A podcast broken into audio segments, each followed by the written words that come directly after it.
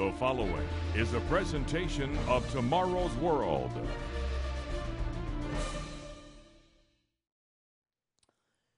Gambling is big business. Every year, millions of visitors travel to Las Vegas or Monaco to test their luck. Casinos have sprung up all over the United States and Canada, and betting has been a part of British culture for as long as I can remember. Television ads show happy faces and lavish lifestyles for supposed winners of government sponsored lotteries, as millions of dollars, pounds, loonies, and euros and other currencies pour in. Internet gaming houses allow sports fans to bet on their favorite teams, and racetracks offer opportunities for sports enthusiasts to bet on their chosen four legged animals. Poker games are popular on television, where players become celebrities, thus enticing others to think they too can find fame and fortune by their wits and a little bit of luck. There seem to be no end to the ways that people willingly gamble away their wages or retirement savings. Have you ever considered why casinos have bright lights and few windows? There's an air of excitement inside, and you never know whether it's day or night. The longer they keep you in the game, the more they'll take from you. Games are designed to throw a few shekels your way, but that's to keep your hopes alive. Some rare individuals do seem to strike it rich, but again, all of this is part of the illusion to keep people coming back. Maybe it'll be my time next time.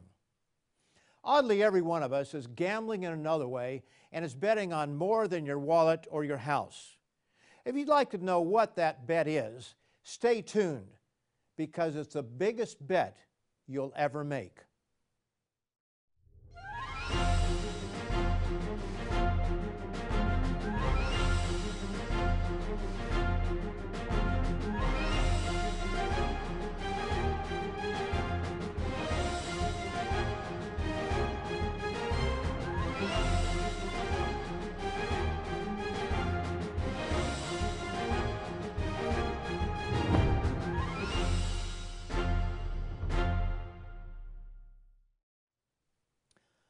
Welcome to Tomorrow's World.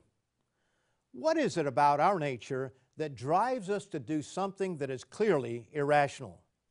Why is it that we gamble with our hard earned wages when deep down inside we know that the odds are not in our favor?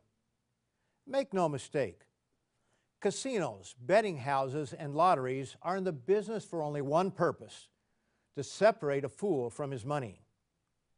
But not all gambling involves money. When you marry, you're gambling that this person will be faithful to you as your lifelong partner. When you get into a car or ride a bike, there's an element of risk. When you board an airplane, there's a slight chance, a very slight chance, that something can go drastically wrong. But that's very different from playing a game that is stacked against you. Not many people would fly in a plane if there were a 96% chance that it would crash. We take chances all the time, but with the expectation that things will work out, and they most often do. There truly are rewards for making these decisions. On today's program, I'm addressing the greatest gamble that you'll ever make. And it's a gamble you're taking right now. And the consequences will be disastrous beyond your imagination if you're betting wrong. Whether you realize it or not, you're betting by your actions on your future. Is there a God and can He give you life after death? Today it's fashionable to reject God, but since you really can't prove that He doesn't exist, isn't it a high stakes gamble to reject Him without considering the evidence? Is it a smart bet? Right now, you're betting one way or the other. So I ask you, are you choosing wisely or foolishly? Consider for a moment. We're all going to die. That's you and that's me. But is that the end of all things? Is all that we have to look forward to the blackness of darkness forever? It's simply not good enough to believe or not believe something so important based on emotion, upbringing, what your biology professor tells you, or simple wishful thinking. Emotion doesn't change the truth. Neither can we rely on the way we were raised because one person is raised an atheist, another a believer. Surely they can't both be right, yet each believes he is. And wishful thinking is self deception. Wishing something to be so never makes it so. You may believe God exists or wish that God exists, but neither believing nor wishing change the fact. Sadly, too few people are willing to put forth the effort to explore and answer this most important of all questions for themselves. How easy it is to be too lazy or too busy to find the answer. Most people, when they see the end approaching, want to know is this really the end of it all? Maybe there is more to it. Lee Iacocca was one of the great industrialists of the 20th century. And he muses this way in his book, Talking Straight. I've always marveled at how belief in the hereafter gets accentuated as people grow older. Until their deathbeds, many of the great minds in science thought that because their soul and being were wrapped up in their body, the old 98 cents worth of chemicals, before inflation that is, and that because after death there would no longer be a body, that was it.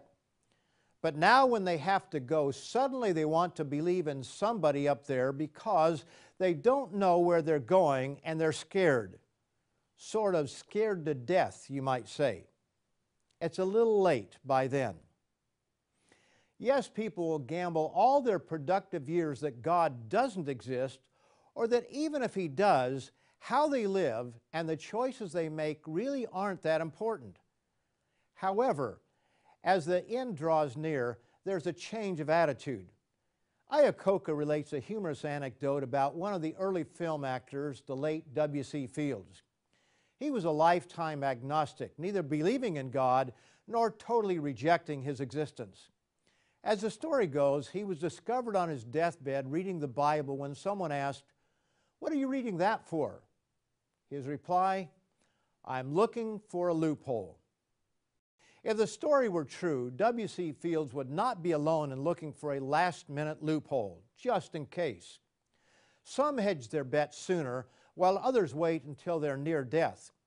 But if God exists, do you really think that He'll be pleased with that approach? Maybe Iacocca is correct when he wrote, It's a little late by then. Here on Tomorrow's World, we often remind you not to believe us because we say it Believe it because you can prove it for yourself. Have you ever considered that life after death is only possible if God exists? But how do you know that there is a real being we call God? The real God, Proofs and Promises, answers this question. Are you gambling as to whether He does or doesn't exist? Is it worth the gamble? The real God, proofs and promises, gives you tangible answers to life's biggest questions. It's free for the asking. All you have to do is pick up the phone and call or go to our website. And when I come back, we'll explore whether there is hope beyond the grave. Today's offer is yours absolutely free, no cost, no obligation. Call now 1 800 236 0531. Or write to us at the address on your screen, or visit us online at tomorrowsworld.org.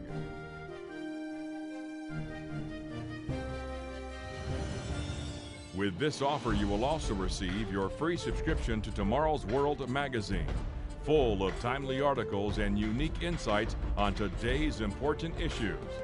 And be sure to go to tomorrowsworld.org forward slash digital. Have a digital subscription sent right to your email inbox, faster than postal mail. Visit us online now.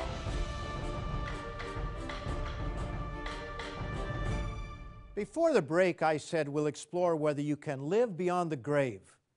So, where do we turn for the answer to this all important question? Should we go to the bookstore and purchase books describing tunnels and bright lights?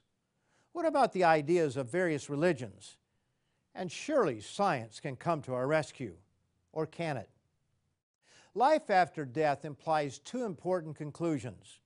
First, there must be an all powerful force, intelligence, or being that can cause a physical existence to transcend to a different form of existence. And secondly, such a supreme cause introduces the subject of purpose, which by its very nature lies outside of scientific discovery. Science can have no answers since by its own admission it deals only with the material. As the United States National Academy of Sciences has clearly stated, whether there is a purpose to the universe or a purpose for human existence are not questions for science. Yet some scientists hypocritically cross the line from science to religion all the time. For example, Cornell University biologist and science historian William Provine proclaims, Modern science directly implies that there are no inherent moral or ethical laws, no absolute guiding principles for human society. We must conclude that when we die, we die, and that is the end of us. Or as the outspoken evolutionary biologist Richard Dawkins wrote in River Out of Eden, the universe that we observe has precisely the properties we should expect if there is at bottom no design, no purpose, no evil, and no good, nothing but blind, pitiless indifference. Then there's evolutionist Stephen Jay Gould. Is he not crossing the line between science and religion when he rejects God without any proof whatsoever? It's a tough life. And if you can delude yourself into thinking that there's all some warm and fuzzy meaning to it all, it's enormously comforting. But I do think it's just a story we tell ourselves. Is Gould correct? Is religion only a self deluding comfort blanket? Is it all a giant lie to help us get through the week? Or is there substance to it? Does it have real answers to real questions, such as the question of life after death? How you answer these questions and how you respond to the answers tells where you're placing your bet. Gould, Dawkins, and Provine are gambling against God and against eternal life. What about you? Have you checked out all the evidence? Or are you merely accepting without question your background beliefs or floating down the stream of popular opinion? It may surprise you to know that religion hasn't helped us with these questions. In many ways, Gould is correct when he describes religion as a self deluding comfort blanket. Sadly, most of what we refer to as religion is nothing more than humanly created lies. I'll explain what I mean in the next portion of this program, but I want to remind you of today's offer The Real God Proofs and Promises. You need not gamble on this most important of all questions. So pick up the phone, go to our website, or write to us for your free copy of The Real God Proofs and Promises. You'll be ever thankful that you did. We won't sell your name, so you have nothing to lose. I'll be back in 30 seconds to explain why Gould is correct when he describes religion as a self deluding comfort blanket. Today's offer is yours absolutely free, no cost, no obligation. Visit us online at tomorrowsworld.org. Find us on Facebook, watch us on YouTube, and follow us on Twitter. A few minutes ago, I read to you a quote from evolutionist Stephen Jay Gould, where he described religion as a self deluding comfort blanket, a mere story we tell ourselves. Further, I said that he is correct but now I'll add, not entirely correct. I'll go so far as to say that most religion is a giant fraud. Consider all the various belief systems that exist around the world. Can they all be correct? Another delusion that people have is thinking all roads lead to heaven. Have you ever tried to get to Detroit with that kind of thinking? How can all roads lead to the same destination when the destination being pursued is not even the same. The Bible is the most remarkable of all religious writings. All you have to do is to compare it with all the other so called holy books. And in its pages, it tells us there is life after death. We can live forever, no longer suffering pain or sorrow. I think we all want that, but is it for real? Can we really have life after death? And if so, what must we do to attain eternal life? Because while most people want it, the majority are betting by the way they conduct their lives that it isn't for real. They're betting the only thing that is important is the here and now. Planning for an uncertain future is not that important. The Bible claims to offer the one and only way to eternal life, but it reveals that if you choose poorly, only blackness and darkness await you. It'll be as though you never existed. As it tells us in Ecclesiastes, for the living know that they will die, but the dead know nothing.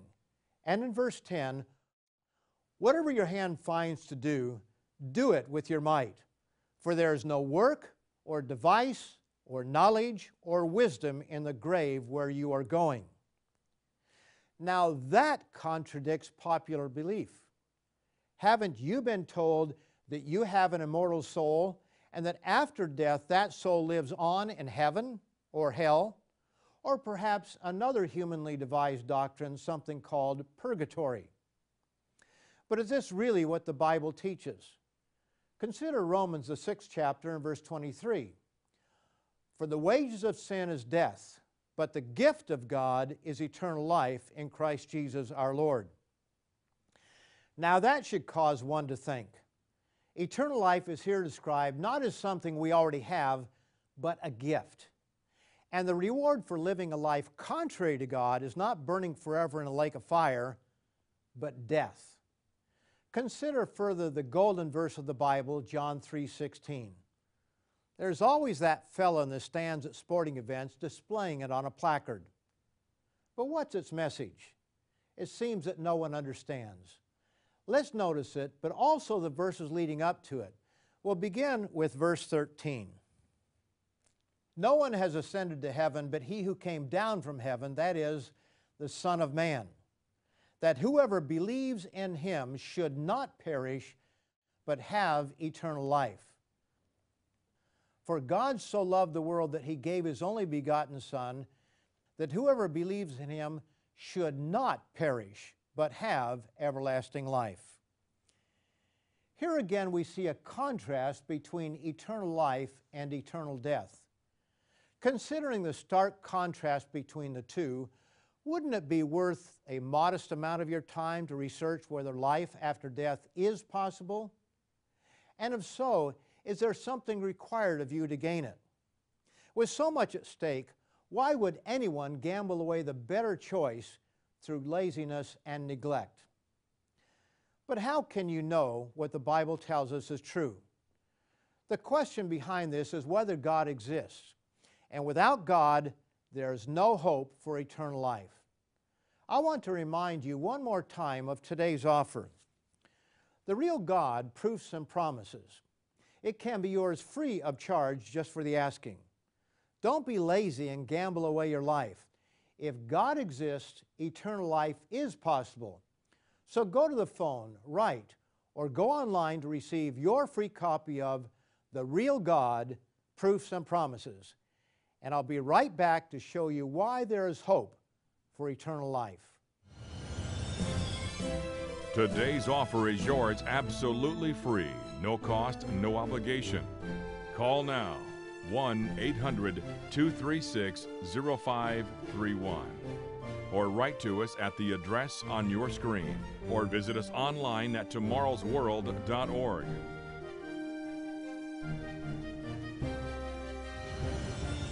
With this offer, you will also receive your free subscription to Tomorrow's World magazine full of timely articles and unique insights on today's important issues. And be sure to go to tomorrowsworld.org forward slash digital. Have a digital subscription sent right to your email inbox, faster than postal mail. Visit us online now.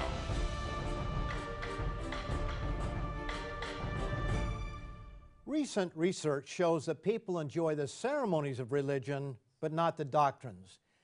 In other words, let's sing, sway our arms, dust some incense about, but keep the sermon short and go away feeling good. But is this reality? Is this what the creator of the universe, if he exists, expects of us? The speed with which strong faith in God is being abandoned in the Western world is remarkable, and it's picking up speed. However, the desire and fascination with the afterlife persists. Whole books are written about after death experiences, and ghost hunting reality shows promote the idea of the spirit world. But how can this be? Consider this carefully. If we are the product of blind evolutionary processes, how does a spirit world evolve? These key findings appeared in a 2015 Angus Reid poll of Canadians regarding religion and faith. Just over one quarter, or 26%, of Canadians say they are inclined to reject religion. Their numbers have been growing in recent decades. Nearly one third, or 30%, report that they are inclined to embrace religion their numbers have been shrinking. This survey sparked a number of news reports on the role of religion in Canada. One lengthy report on the CBC's Evening News focused on the growing trend away from doctrinal absolutes and organized religion. One segment described an in home funeral service, beginning with the lighting of a candle. The expectation was that there would be a religious basis to what followed. But as the one conducting the service spoke, it became evident that this service was for atheists. He boldly declared that the entirety of one's life could be summed up in the time between conception and death. There was nothing before and nothing afterward. After the service, one of the organizers and a relative of the deceased said she knew her dead relative was looking down on her at that moment. What a disconnect. But that's a common disconnect. People want to believe there is no God, but they can't accept that death is the end of everything. How is this possible?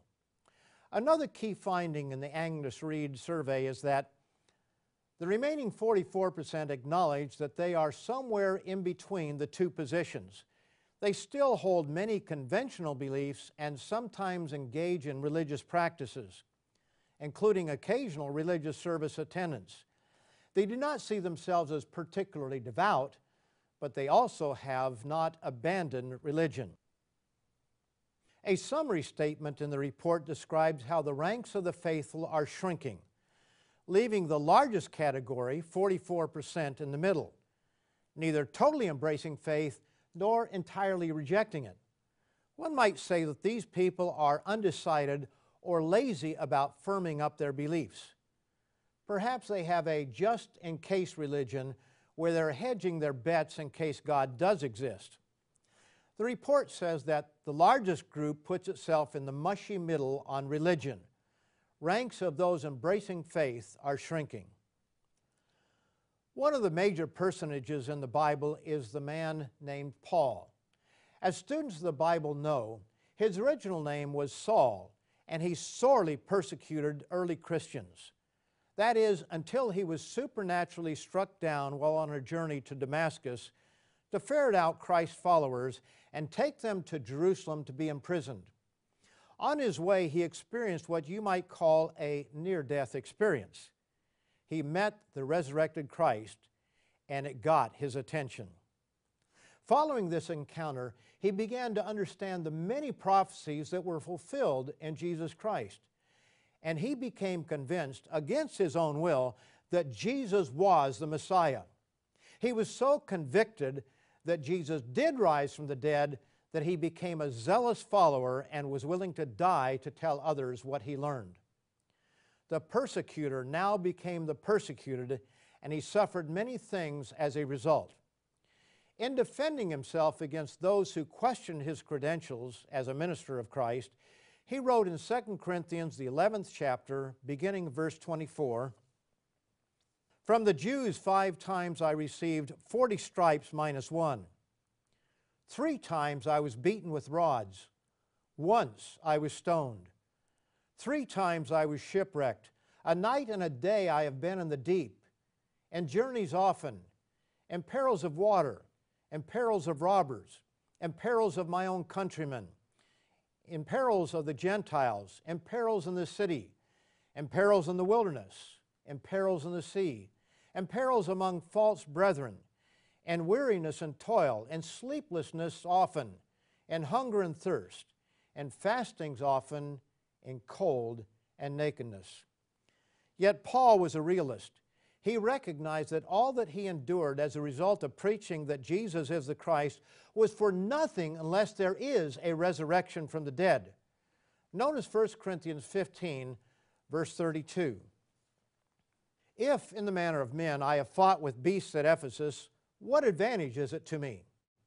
If the dead do not rise, let us eat and drink, for tomorrow we die. Paul was not alone in changing his mind. We are told that Jesus' own brothers did not believe in him. That is until after he was resurrected from the dead. Two of them went on to tell the world their brother was resurrected from the dead. His own disciples fled from him when he was arrested. But history and the Bible indicate that all but John suffered a martyr's death. Think about that. Men will die for a cause in which they believe, but would they die for what they know to be a lie? They saw the resurrected Christ. They talked with him. They even ate with him. They were so convinced of the resurrection that they boldly put their lives on the line. The Apostle Paul records this in 1 Corinthians 15, beginning verse 3. For I delivered to you first of all that which I also received, that Christ died for our sins according to the Scriptures, and that he was buried, and that he rose again the third day according to the Scriptures, and that he was seen by Cephas, then by the twelve. After that, he was seen by over 500 brethren at once, of whom the greater part remain to the present but some have fallen asleep or died. After that, he was seen by James, then by all the apostles, then last of all, he was seen by me. There are far more proofs than I have time in this program to give you, but we're offering our publication, The Real God Proofs and Promises. It will be sent to you free of charge, so go to the phone and call toll free or go to our website to receive this offer. It's that simple. Don't gamble away the most important treasure available to you your eternal life.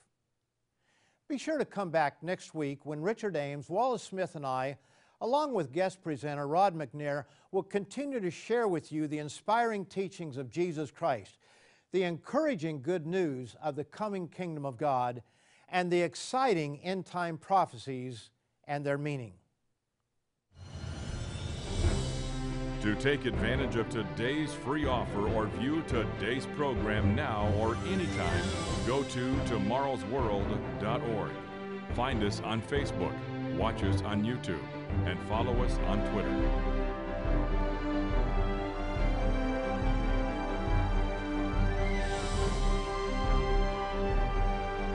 The preceding program is produced by the Living Church of God.